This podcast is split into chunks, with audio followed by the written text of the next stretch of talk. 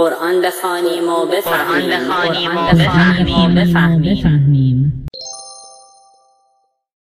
بسم الله الرحمن الرحیم. الحمد لله الذی هدانا لهذا و ما كنا لنهتدی لولا ان هدانا الله.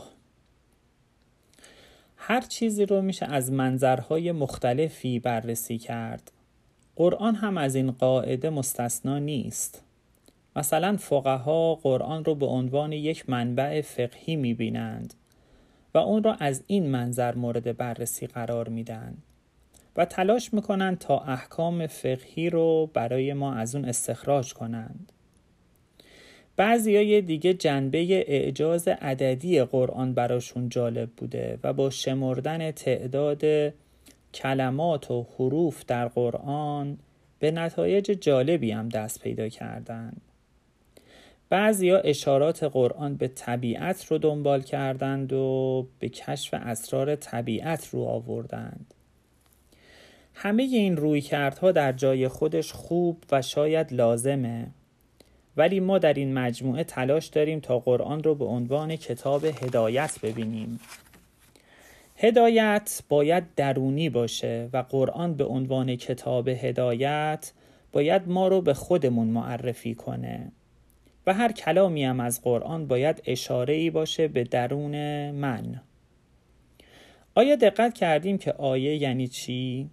آیه یعنی نشانه. نشانه از دوست که در درون خود منه و من ازش قافلم در قرآن بارها از کلمات ربی، ربنا، ربک، ربکم و امثالهم استفاده شده. یعنی خدای من، خدای ما، خدای شما. یعنی ماها همگی خدایی داریم پیش خودمون که ازش قافلیم خدا یعنی همه چی. پس همه ما همه چی درونمون داریم و به خاطر قفلت از اون برای یافتن سعادت و خوشبختی به بیرون از خودمون چشم دوختیم. قرآن چیزی نیست جز اشاره به درون خود من تا خدای خودم رو درون خودم پیدا کنم. در این مجموعه سعی شده تا قرآن از این منظر دیده بشه. قرارمونم اینه که در هر جلسه چند آیه رو با هم تلاوت کنیم و پیرامون اون با هم هم فکری کنیم.